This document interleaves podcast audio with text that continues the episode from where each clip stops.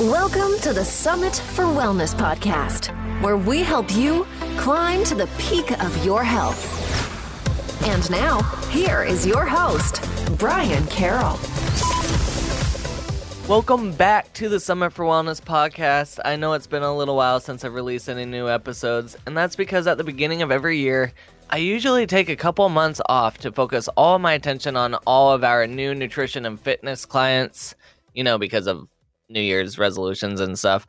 And so far this year, our clients have already lost a combined total of over 560 pounds. And while weight isn't the most important thing, most people do have some sort of body composition goal to go along with all of their other goals. But more importantly than that, we have people feeling the best they've felt in decades, people getting back to the ski slopes and staying injury free, and people gearing up for some big adventures later this year.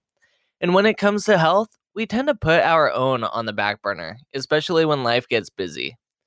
And after some years, you forget just how much more you can do in life when you are feeling good. And that is the ultimate purpose of these shows to provide you with different snippets and ideas on how to change your health just one step at a time. Which leads me into the topic of today autoimmunity and the gut. Autoimmunity is literally when your body is fighting back against itself, which anyone who has an autoimmune condition will tell you how it can control their lives. And so, my guest today, Christina Tidwell, teaches how to reduce autoimmune flare ups so that you can enjoy life again. So, let's dive into my conversation with Christina. Christina Tidwell is a registered nurse, functional nutrition coach, and the owner and founder of Live Well with Christina a holistic health and nutrition coaching practice specializing in serving clients with chronic autoimmune disease. She helps people take control of their health through diet, lifestyle shifts, and personal empowerment. And she is a dinner party enthusiast and fermented foods lover who just wants to eat, drink, and live well. Thank you for coming onto the show, Christina. Yeah, thanks for having me. Well, now I'm super curious. What do you mean by dinner party enthusiast? I know. Um, I in in that all I ever want to do in life is have friends and family over and cook beautiful meals and enjoy amazing whole foods together. Like that's all I ever want. when I think about my goals and my dreams, that's just like when I'm most happy is when there's a bunch of people around just sharing a meal with really really good whole foods. Are you one of those creative people that are really good at creating your own recipes, or do you like to follow other recipes that's already been created? Oh, I absolutely follow other recipes. Like I, but I, I will say, I keep it so simple, and I, I don't really follow recipes per se anymore. But I am definitely not a recipe creator. I leave that to people who can make these beautiful, beautiful recipes. And for me, it's just all about like really using good quality natural ingredients. And I just throw stuff together and eh, make sure that I have you know really healthy nutritious food but i am it has to be so simple there has to be like five ingredients or less or else i'm not i'm not doing it Yeah, I'm definitely one of those people that I'll look at a recipe and think it's a great idea. And then once I get going, I'm like, eh, I don't want those ingredients. I want these and completely change it on the fly. So, um, and I also like to keep it as simple as possible, which yeah. just makes it easier. Yeah. Um, so let's dive into your background a little bit. So tell us a little bit more about you, um, just kind of the direction you're going as a functional nutrition coach and what it is that you are trying to teach your audience when you're working with people? Yeah, absolutely. So I have been a registered nurse for about eight years, and I worked in, I got my training in intensive care and cardiothoracic intensive care.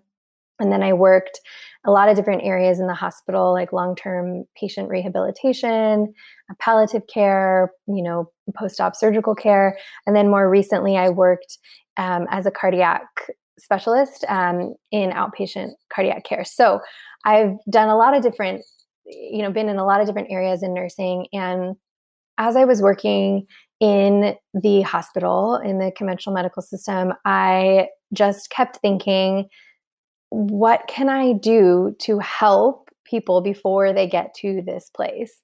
And I was like taking care of people that were really, really sick after having you know quadruple bypass surgeries or um, in the intensive care unit and a lot of what i was doing was cardiac focused and i just kept thinking like i really want to be at that place where we're in the more preventative realm where i'm helping people at that end before it gets to this place and so as a nurse right you don't have that many opportunities necessarily to do that so i kept really trying to find like how can I do this? And where will my services best be used? And so I ended up then, is about four years ago, um, becoming a, a, health coach and then doing further training as a functional nutrition coach which i can talk more about what that you know actually means um, and starting my own business supporting people with chronic autoimmune disease to really use diet and lifestyle and um, and you know really get empowered to support themselves in a more holistic way in a more preventative way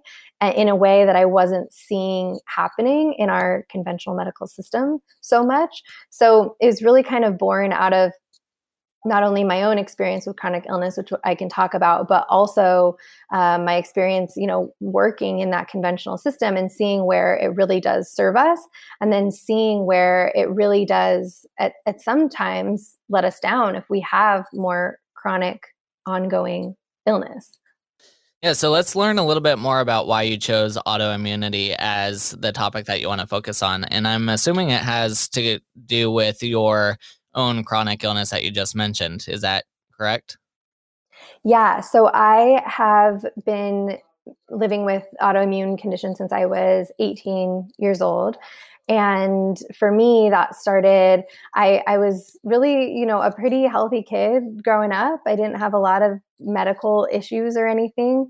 Um, looking back, I can kind of see some things that might have predisposed me to what was going on later. But you know, I was playing a lot of sports and I was, this is my final year of high school and I got really sick. Like I felt like I had a really bad flu. And I just thought, okay, I just need to rest. This will get better. I just, I had, you know, body aches, fatigue. I was having some fevers. Um, and it kept getting worse and worse and worse. And it, it probably, I let this go probably like three weeks or so just thinking like, man, I've got a really bad flu. Like I this I just can't kick this flu. And it got to the point where I was having horrible chills, these high spiking fevers to like 104 then these drenching sweats and it was coming in this like cyclical pattern and i was so inflamed my body was so inflamed i was like puffy and red and it's like something you know like this is really bad and i ended up going to the hospital because I got a pulmonary embolism or a blood clot in my lung. And this what I, I kind of known it seemed like quite an unrelated thing, but it was all just a real perfect storm of inflammation going on in my body.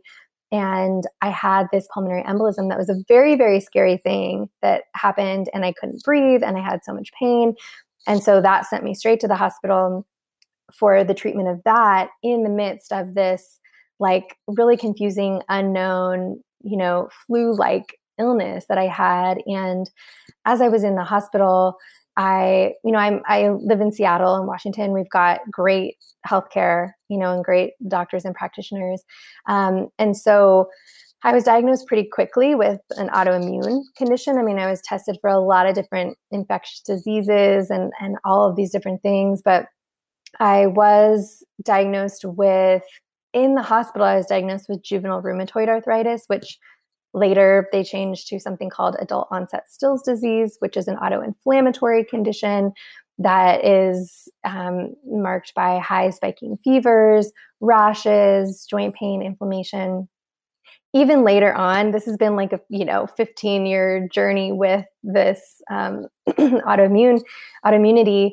Um, but you know, I have also it's been identified of underlying infections like chronic Epstein Barr, chronic Lyme, all these different things that cause my immune system to really um, activate and kind of go on overdrive and have this huge immune response. So for me, it was a really big like you know from one moment to the next i was like totally healthy to like whoa something is completely wrong my life was totally changed. I was on so many different medications um, and for me that was kind of the start of this journey to figure out okay i have been given this diagnosis that has you know changed multiple times but i have been given these medications to help suppress my immune system, but I'm still left feeling really inflamed. My digestive system is a mess, like, you know, emotionally. And I, I, you know, was feeling so much anxiety, was just really feeling off. And I had to figure out on my own what can I do on a daily basis to help support my body in in this way in a way that I wasn't necessarily getting from my you know my amazing doctors at the time. What was it like to receive your first diagnosis? Was it relieving to know that there is something wrong and they might have an option um, to help you out? Or what was going through your mind when you first got that diagnosis? Yeah so you know i have a lot of clients where a diagnosis feels really relieving because they've lived for so long feeling like things are in their head or they're you know they don't feel like um, you know like they've really been legitimized for what they're feeling which are really you know intense strong symptoms but they may be vague like they may be brain fog or fatigue or all these things. For me it wasn't necessarily the case that that diagnosis was re- like a relief because it was for me so sudden. From one moment of being really healthy to another moment of like oh yeah you have this crazy autoimmune disease and this is what you're going to have for the rest of your life and you're going to be on these drugs for the rest of your life. Like for me it was terrifying and i was shocked because it was so fast for me and i came out of that experience just feeling so rattled. And you know i remember coming out of the getting out of the hospital in time to graduate from high school. Like i wanted to go to my graduation and I was on so many drugs. I was just like a shell of a human. I felt horrible. And I felt like everyone else around me had no idea, you know, what what was was going on and everyone was happy and enjoying graduation and I was like you know on super high doses of steroids and and trying to keep it together so for me a diagnosis was totally terrifying and I had no idea and I think the hardest part was my notion of what it meant to interact with doctors or the healthcare system was like, okay, if I'm sick, like if I have strep throat, I go to the doctor, I get a an antibiotic or a medication, and the problem's fixed. And in this case, I was expecting, you know, as an 18 year old to interact with the system like that. I thought, okay, I'm really sick, but I'm going to just go to my doctors and they're going to tell me what to do and I'm going to be fine. I'm going to go back to my regular life. And that wasn't happening. And so that was really jarring for me was like, okay, well, what do I do now? This isn't working, right? I don't have this quick fix. I'm not getting better. I'm not going back to my normal life. Um, and that was a really interesting, I guess, new new way of being. So, uh, with hindsight uh, being 2020, was there any good indications leading up to when you got sick um, that could have explained where all this was coming from? Like you mentioned uh, Lyme as a potential cause. Do you remember ever having a tick bite or anything similar to that, or um, anything else that could have given some insight into what was going on? Yeah, it's such a good question. And I thought about it a lot. and, um, you know, with autoimmunity, one third of our likelihood of developing an autoimmune condition is genetic. Um, Two thirds are more due to the envi- environmental influences and diet and lifestyle, which we can talk about more. But the genetic piece, like my family, lots of people in my family have autoimmune disease. Um, my mom has Hashimoto's. Um, you know, I have cousins that have Kawasaki as an autoimmune condition. Like that, it runs in my family but we never really thought i mean you know i never really thought about oh that because my family has this that might be something that will come up for me looking back, I now see because what I do a lot with clients is we do functional timelines where I look back from birth until present day to see what are all the things that happened in your life to lead you up to where you're lead you up to where you are now. And so I've done one for myself, right? And it's a lot of things like um, you know, like I was born C-section. Obviously, that's not everything, but that we know from the research can influence our gut microbiome and what's going on in our gut. Um, I took a lot of antibiotics for chronic ear infections um, and for skin, for acne. I took antibiotics for like years, and that really disrupted what was going on in my gut. And I, I knew, right? Like I had chronic infections and I had eczema, I had allergies, I had all these things that we think of as so common.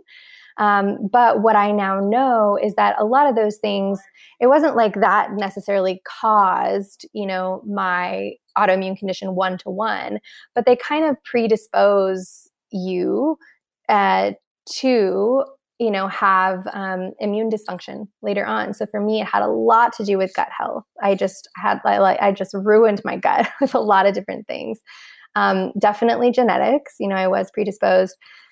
In terms of the environmental factors like chronic infection and chronic Lyme, I never remember having a tick bite. I know chronic Lyme is a totally like kind of confusing um, diagnosis and there's a lot of like skepticism or you know there's a lot of different thought about it i never remember having a tick bite and having having lyme isn't something i actually found out until much earlier this year even. So when I talk about like a journey of like peeling back all these different layers, it's um I've learned a lot. So the biggest piece is really, you know, and now I know that there are other genetic things I have like an MTHFR mutation or you know these different things that aren't one-to-one causative factors of autoimmunity, but they kind of work to to make sense to see okay, what are some of the things that may have set you up? And for me, the biggest help was really sorting out what was going on in my gut. That's why I care so much about gut health for autoimmunity. Um, really addressing gut health as a way to support the immune system um, and just optimizing my different body systems right like that's where the term functional comes from is like supporting your different body systems to function properly. So it was really for me supporting my digestive system, supporting my immune system, supporting my liver, supporting my hormones. That has really helped um, help my body. So yeah, it's like with autoimmunity, it's never just like one thing. It's usually kind of like a bucket, and you put in a glass of water for genetics. You put in a glass of water for um, antibiotics that messed up your gut microbiome. You put in a glass of water maybe for, you know, chronic infections. And maybe it's a stressful event where you put in a glass of water and it tips over for you to manifest more clear symptoms of disease. Yeah, it definitely compounds together, which I think is why it's so important that we had talked about this a little bit going into your history, just your emotions going through the process and how 15 years of dealing with this and you're still learning stuff just like a year ago you learned about the Lyme. Um, so I think a lot of people want answers right away, but that might not be the case every time. And that you're just constantly learning as you go through the process of it. Mm-hmm. Yeah, we I, I and I I wanted those answers too, right? And I have a lot of clients. Do we want the answer? We want the quick fix. We want to interact with our healthcare system in that way of like one problem you know, one doctor, one solution.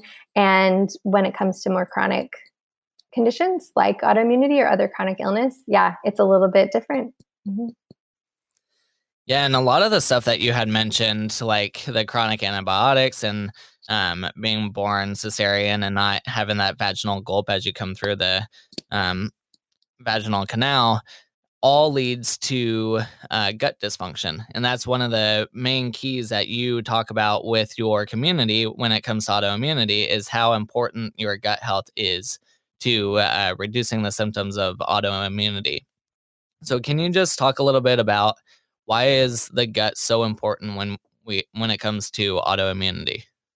Yeah, absolutely. I know. I, I talk about gut health all the time, and it's because it, and we hear so much more about it now. You know, we're always, and I always question things that we hear tons about. I'm like, hmm, is there something to this? Is this a fad? Is it?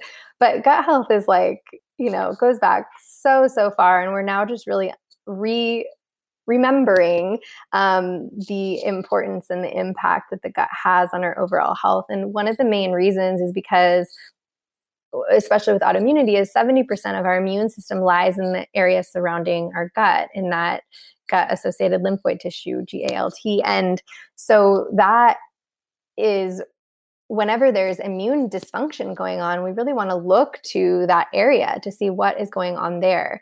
And the you know that makes sense because our our digestive system is the most intimate contact we have with the external world in in the form of the food and water and things that we ingest, right? So our immune system is there and it's ready to protect us against foreign invaders. And that's wonderful. We want our immune system to be able to um, to be able to turn on and that's what inflammation really is is like that first response of our immune system so you know in nursing school that's one of the first things we learn is inflammation is redness heat swelling and pain and that we we want that as part of an immune response but we want it to turn off and if there is immune dysfunction where our immune system is on overdrive, in the case of autoimmunity, or producing autoantibodies to our own tissues, we really want to look and see what is going on in the immune system and really looking to the gut because so much of it lies there. And a big part of it is the um, concept of leaky gut or intestinal permeability, which I'm sure people listening to this have probably heard of. It's you know more and more um, prevalent in the world. I remember I was like doing a talk, this maybe like four or five years ago, to at a hospital, and um, leaky gut or intestinal permeability is was totally like woo woo, you know, not founded in science, any of this, and it's now become much more recognized due to more research um, in the field that it really is something. I mean, there's still a big gap in there of people that might not you know believe that it's something that's going on but it, it really it really is something that is affecting our our body and our immune system. Um, so i can talk more about leaky gut too but that's one of the the biggest um, reasons. Yeah so go ahead and talk a little bit about what leaky gut is and then how can that influence the autoimmune response in the body? Yeah so the the lining of our gut I mean, you can really think of it as like the first line of defense of our immune system, like our skin. That's the first line of defense of our immune system, the skin on the outside of your body. So if you get a cut, your immune system is breached, right? And, um, you know, all these white blood cells and things flood to the scene to help support that. And that causes inflammation and an immune response. It's the same on the inside of our body, it's like our inner skin. And so, in the case of leaky gut, we want to have this semi permeable membrane that lets, you know, that keeps in undigested food particles like bacteria, toxins, whatever that we get from our external environment, but we want it to allow us to absorb nutrients from the food we eat into our bloodstream so we can use those as fuel. And in the case of leaky gut, these um, these barriers or these tight gap junctions are widened. So we want them to be like a fine mesh strainer. In the case of leaky gut, they get widened a little bit and the integrity of that barrier system is weakened. So the things that we want to protect from, um, you know, like bigger undigested food or protein particles or bacteria or, you know, toxins, um, leak out into an area where we don't want them to be. And this is at like a cellular level. I feel like when I say it, sometimes people are like, oh my God, there's just like chunks of stuff floating out into my blood. Like it's more, it's really small, you know? So, um, and what happens there is our immune system is laying right around there and it's ready to go because it's, you know, it's, it's trying to protect us. And so it starts this immune response um, that you know, if we let it go on and on, it ca- causes this sort of more like long term chronic inflammation or immune response rather than this acute response that we want, but then we want it to turn off. So that's why, you know, leaky gut or, you know, also even the food we eat can play a big role. So sometimes if people get back, do a food sensitivity test, right? That we, you know, many of us have done, and it comes back that you're sensitive, like for an IgG test, to all the foods you've just been eating or tons of different foods. It's not necessarily that you have, you know, any sensitivities or allergies to all of these foods, but it's really rather that you have a leaky gut and that your immune system is kind of flagging or reacting to all the things you have been eating because this gut barrier membrane um, has been kind of breached, I guess. Yeah, that's a really good point because a lot of people they'll do those tests and think, oh, I have to um, completely avoid all these foods and they get overwhelmed because it's like I just came back with 160 foods that I can't eat anymore. And it's like, no, there's a bigger issue going on. We have to look at the gut lining because this food should not be floating through your system like it is to have that many foods that you're reacting to. So it's a really good point that you brought that up about uh, food sensitivity tests. Yeah, and my um, the woman I did my nutrition training through, she she says that reading nutrition or reading food sensitivity tests is kind of like reading tarot cards. You know, like you gain information from it for sure. But like you said, yeah, if you're like, okay, you have to eliminate all those 106 foods you were sensitive to, that's like not actually necessarily getting to the the root of it. So you can see that, read it like a tarot card kind of and get information from it and then move forward with what you need. Yeah, the same kind of goes um, along with a lot of blood testing when you're looking through the scope of functional medicine as well, because um, a lot of a lot of conventional practitioners they're looking at just individual markers and potentially what that could mean, whereas a lot of functional practitioners are looking at the entire thing and going, well, this being at this level and this here, now we need to be looking at all these other situations that could cause that to happen. So that's where these type of tests can get super complicated. Totally. Yeah, you're so right. Mm-hmm. So uh, let's talk more about uh, some of the steps that we need to take to create a healthier gut environment. So, can you you have what a five step approach to that? Can you walk us through what those are? Yeah, yeah, definitely. So, yeah, the five the five main steps or kind of the framework I think of with gut health or supporting the gut are the five R's. So that's not something I invented. It's something that's out there. Um, but I'll kind of talk, you know, through what those are and what we can what we can do, what we can start doing with that. So the the five R's. The first one, so they're remove, replace, reinoculate, um, repair, and rebalance.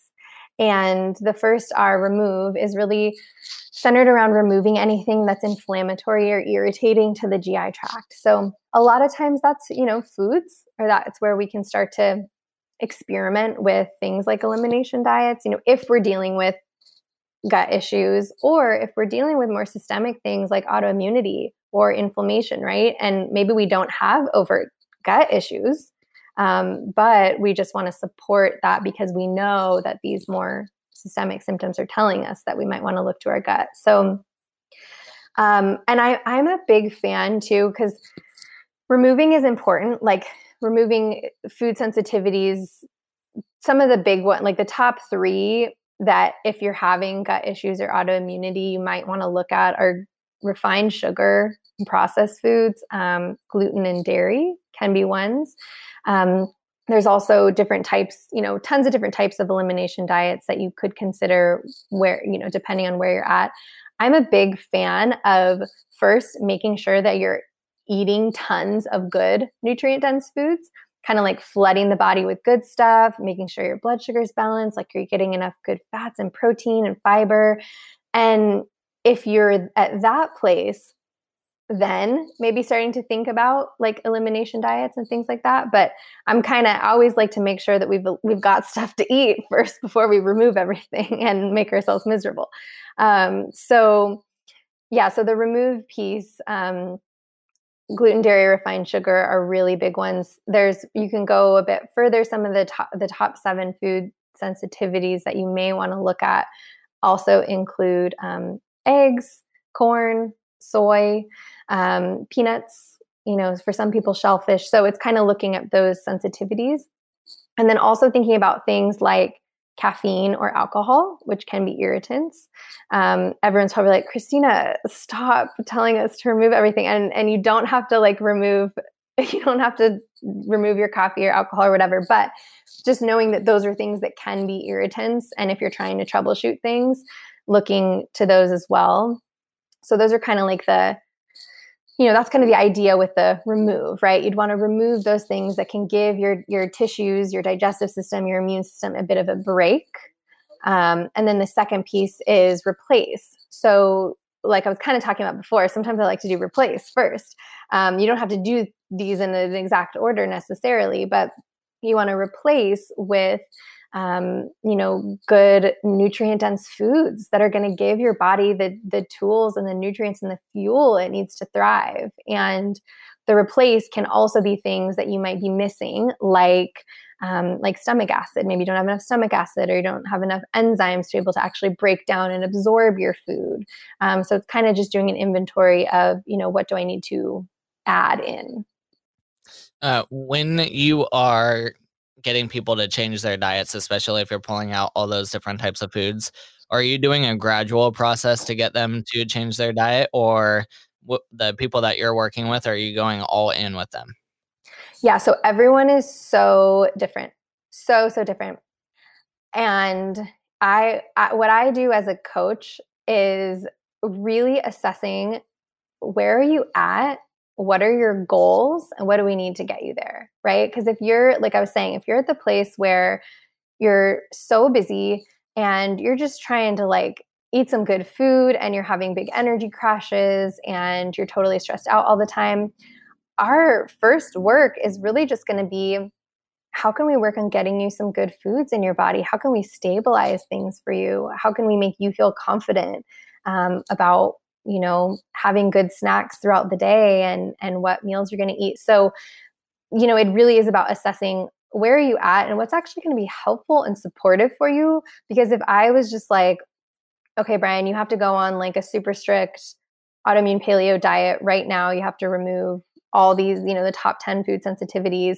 and you're not ready for that that's actually could make you feel worse and could do worse things in the body than if we were just to focus on flooding the body with good nutrient dense foods. So everyone is totally different. It's really important to work together. I you know, whenever I work with practitioners, I feel so much more cared for when they meet me where I'm at. Right. And they don't meet me where they want me to be. So I really work to do that with people is just let's figure out where you're at and where you want to be and how we can get you there in a way that feels really good. It doesn't feel scary, doesn't feel like you're flipping everything upside down. So for some people, that could be an elimination diet, right? And guiding through something like that. Um, for others, it is a lot slower. And maybe the first step is really figuring out how to cut your sugar cravings, you know, how to really reduce sugar. That's, I mean, that's a big thing, right? Sugar addiction is real. So maybe that's the first step for someone. Um, yeah, really, really different depending on where you're at. Yeah, I've noticed if like you tell someone they you know, to go gluten free, then typically the first response is, well, I need to go to the store and get all my gluten free pasta, gluten free bread, gluten free this and that. And it's not necessarily um, changing the habits, it's just replacing one item with another item that's probably not too much healthier than the one they were having before. So, yeah, slow progress makes big changes. Or slow um, yeah. change, yeah I think that made sense. Yeah, yeah. Um, no, I, I gotcha. No, you're 100%. Exactly. Because it's like, first, then you want to do the work of, yeah, figuring out how to make a couple easy meals. Some of our easy meals, not complicated, you know, recipes, but it it's absolutely. And I think that's where sometimes people feel bad, you know, or start to feel like, oh, I failed, or like I can't do that because you dive straight into trying to do a gluten free diet, you've never done it before, you don't cook, you're so busy that, yeah, then you kind of might gravitate towards, okay, I'm just going to load up on all the gluten free pasta and that should be doing it right. And, um, and then you feel bad if you can't, if you don't have success with that. And, you know, that's not the goal, right? We should just be able to say, okay, wherever I'm at is great. And how can I take a couple steps forward um, to get where I want to be? Yep, and working on tiny little successes along the way. Uh, so, what is the third R that you focus on? Yeah, so that's re inoculate, which is just a fancy word for get in good bacteria.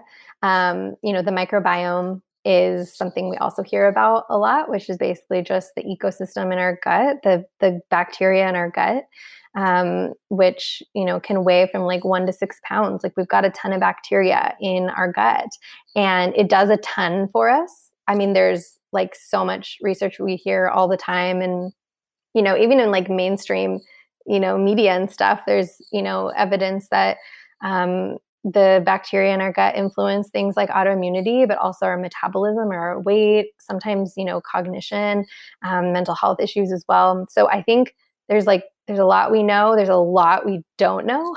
I'm sure there's like, we're just going to keep learning all these different things about the bacteria, but having a good balance of good and bad bacteria or you know in the gut is is really really critically important it not only helps us to digest foods like they literally help us they you know help with different enzymes to help break down and absorb food so we're actually getting certain nutrients from our foods um, and they you know uh, influence our immune system as well too so being able to um, get in some good bacteria and just help with that whether that be through taking probiotics i personally love probiotic foods um, like fermented foods, um, you know, sauerkraut, cabbage, kimchi, like all these different things that you can start to bring into your routine to just give your body, it's more of a consistency thing, right? Like if you just have a bunch of probiotics once a month, that's not going to do as much. We kind of have to keep you know helping to support this environment because the the bugs don't go in and like colonize. They kind of are like they go in stay a little go out. So we we want to just keep supporting that. And having good bacteria in can be a they're almost like placeholders so that we don't have an overgrowth of bad bacteria. Like or um, or fungus right in the case of like candida or yeast overgrowth or like sibo small intestine bacteria overgrowth or even just like dysbiosis in the colon so that's just um yeah getting in getting in a bunch of you know good good bacteria there um, and start low and go slow is what I always say with that. Yeah, the microbiome is probably the one area of health that I am absolutely fascinated by. And it's the one area that we don't know a whole lot about. We're learning a lot, but we don't know like what is a perfect microbiome. We don't know. But I like your idea of getting a lots lots of different types of probiotics into your system because that's just helping to colonize um, your microbiome in a lot of different ways, which I think is important. Yeah, yeah. So you can you can just start by like yeah trying out the probiotic foods um, little by little, and um, and then I have some recipes too. I have some I can I'll send them to you to to give to your listeners, but um, like some simple little um, probiotic food recipes like coconut yogurt or sour easy sauerkraut stuff like that. So yeah, there's that. And then there's the um, fourth R is repair. And that really has to do with that lining of the gut that we were talking about. So it's a really thin lining of the gut. And I think this the cells in there turn over like or regenerate like every four days or something. So it's kind of, you know, it's kind of a dynamic thing, but sometimes if we have a lot of inflammation in the gut, if we're eating a lot of inflammatory foods, um, and it's just irritated and inflamed in there, we need to work to just soothe and repair that lining of the gut, kind of like they'll say, like heal and seal that lining of the gut. Kind of has to do with that, you know, intestinal permeability that we were talking about. So that is, you know, that can be helped through thing, the other R's that we've been talking about, right? Like taking away some of the inflammation, giving your body good nutrients, giving some good probiotics. Um, but there's other things, you know, people drink bone broth for that, or collagen can be good for soothing the lining. Um, there's a bunch of different types of herbs. Like I make a little marshmallow root tea. Um, that can be good for some people too to help kind of just soothe that skin and then what is a final R? Yeah, so that's rebalance. That's a little bit more of like zooming out and looking at the whole picture. And it's really looking at core basics of things like hydration, movement, stress, sleep, all these things that influence our whole body and our gut. So, you know, we sometimes get really, really focused in on the foods and the food is really important. But also, if you are so stressed out all the time in a fight or flight response, you're going to feel it in your gut, in your body, in your immune system. So, putting just as much importance on some of these pieces. Um, I'm, you know, just highlighting stress. There's a couple other ones, but like really focusing on that makes such a big difference and not not discounting it as like an afterthought like okay well I'll do all this stuff with food and then then I'll work on the stress really bringing it in with it because as I've seen I've worked with hundreds and hundreds of people with chronic you know autoimmune issues and gut issues and really addressing this stress piece is is everything it makes all the difference and we definitely live in a very very stressed out society Oh yeah.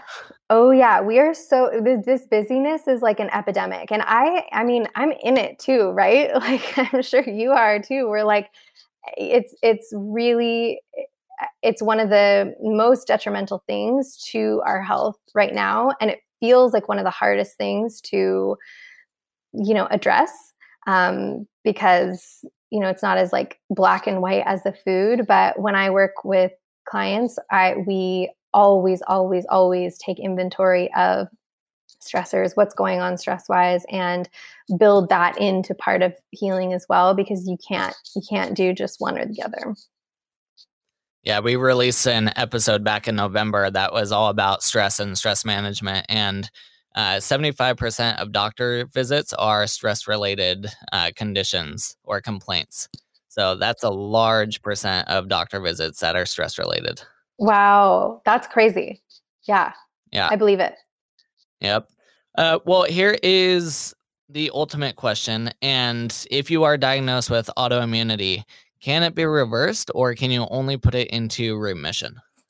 Yes, that is such a good and tricky question because um, I think we, uh, you know, when we are reading about autoimmunity or knowing about autoimmunity, I mean, there's no cure, quote unquote, cure currently for autoimmunity. But what does that even mean, right? Like, so with autoimmunity, I mean, I've worked and myself, you know, putting a lot of these practices in place to really support the body at a functional level, at a root cause level. I mean, that has has helped if we're look it depends on what we're looking at, right? Like what are the markers of remission or cure when it comes to autoimmunity? So if it's blood work like your CRP or you know inflammatory markers are lower. Okay maybe that's part of it right? We're seeing inflammation go down but that's just one piece of the puzzle. Maybe if you have autoantibodies like in the case of hashimoto's thyroiditis or something maybe your antibodies are coming down and that is telling you your immune response is lowering.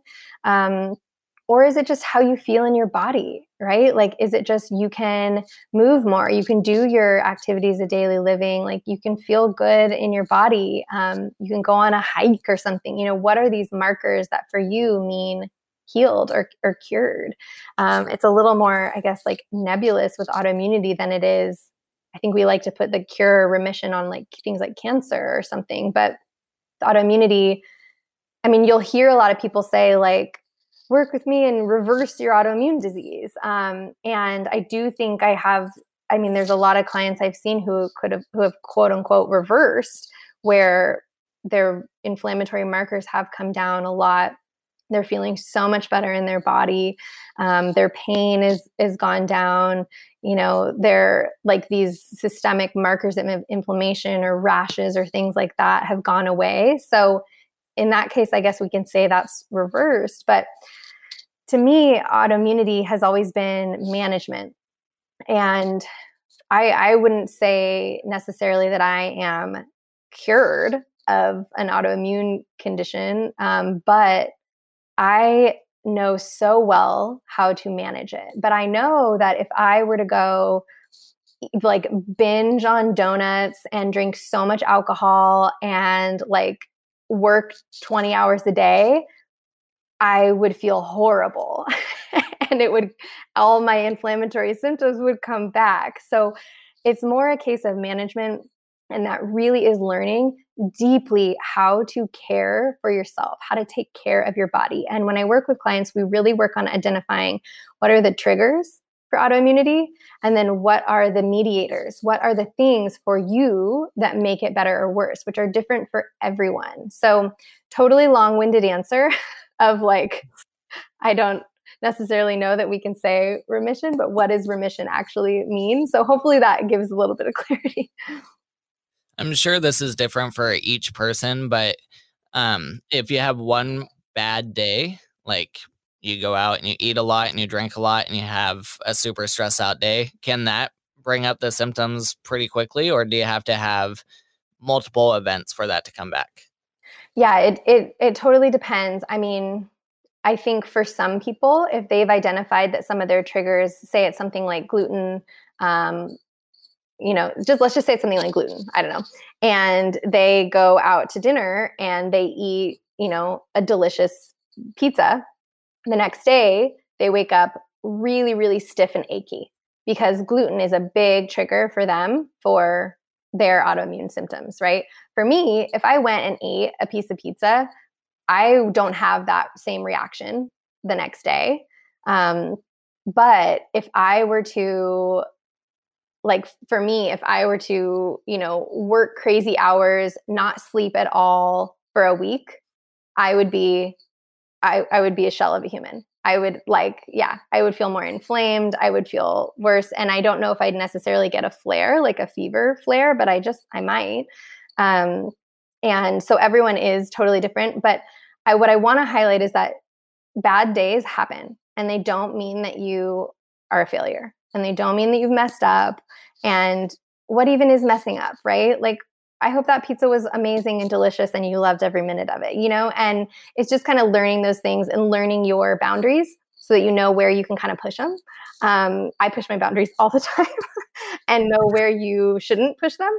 Um, and you know just really figuring out those pieces so you can feel empowered and as opposed to like that disease state controlling you you're more controlling it. And you might still have bad days because we all have bad days and we all have setbacks and we all have flares. And you know um, it doesn't mean that you've you've done anything wrong but it's just sort of gathering information from that and saying like okay i think what this was showing me was i stretched myself too thin or this food is is really making a big difference for me right now or you know uh, get gathering that information is there any final thoughts that you want to make sure we touch on before we wrap everything up oh um i mean i think i know we focused a lot on a lot on gut health and i think that is a really big um, area of focus especially if you have autoimmunity or chronic illness. But I think the biggest piece for anyone dealing with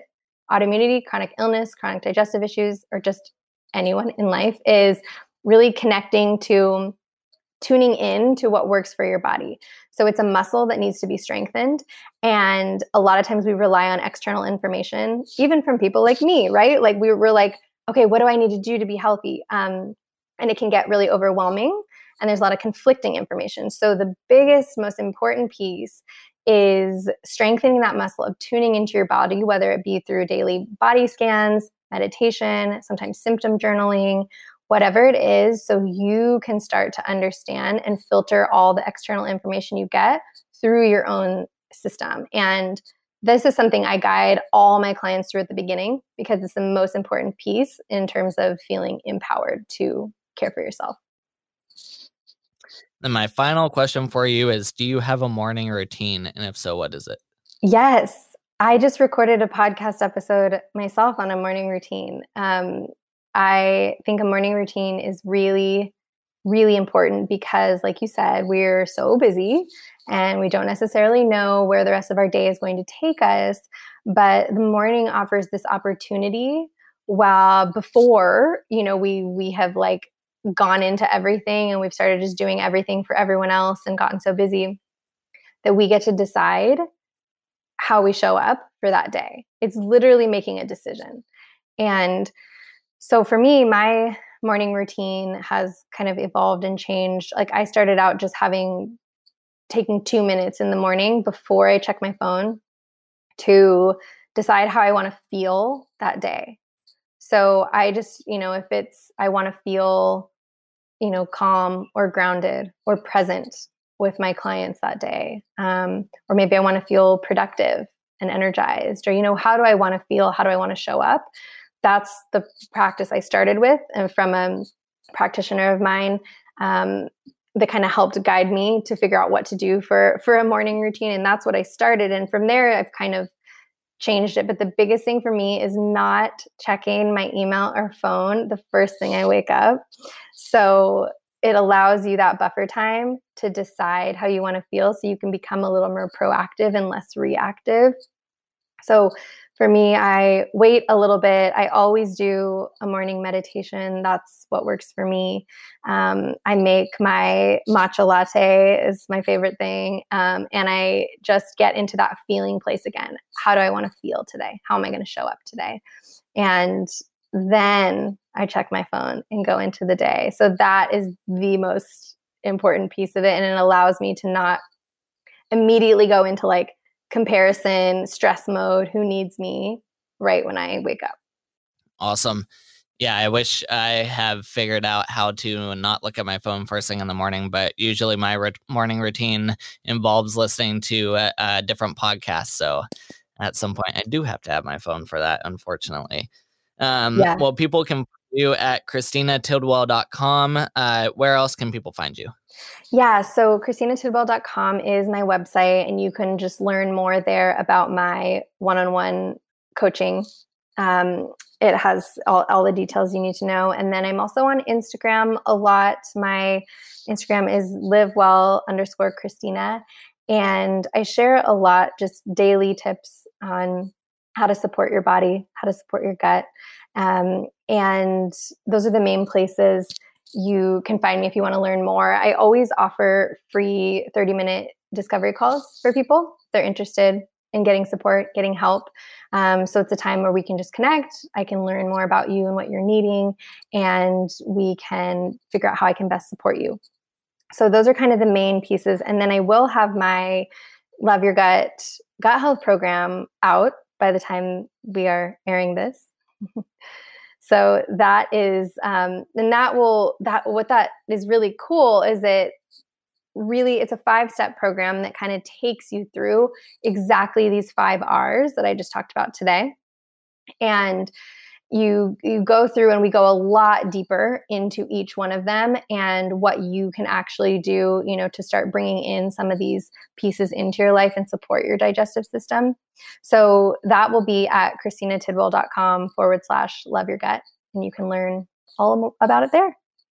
Awesome and we will have all the links in the show notes at summitforwellness.com slash 99 well, Christina, thank you so much for coming on. I know there's a lot of people that are battling autoimmunity, and there's a lot of people that don't even know if they have one because they're just trying to get answers at this point, and the doctors or whoever they're going to haven't been able to make a diagnosis. So there's a lot of people that's dealing with this type of stuff, and I'm glad that you're out there helping them any way that you can. Thank you. Thank you so much for having me. It was really great to be here chatting with you today. As you can see, the gut has huge impacts to our health, and I have talked about that on many other episodes before, and we're going to keep on talking about it. I mean, how many people do you know that complain about gut or digestive issues? Oftentimes, our discomfort starts to become our new normal, and we forget how we should feel.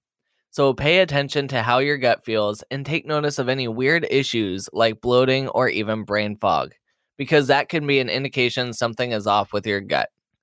Next week is our big 100 episode. And on that episode, I'll be giving away a lot of prizes. So listen in to see how you can win them. And so until then, keep climbing to the peak of your health.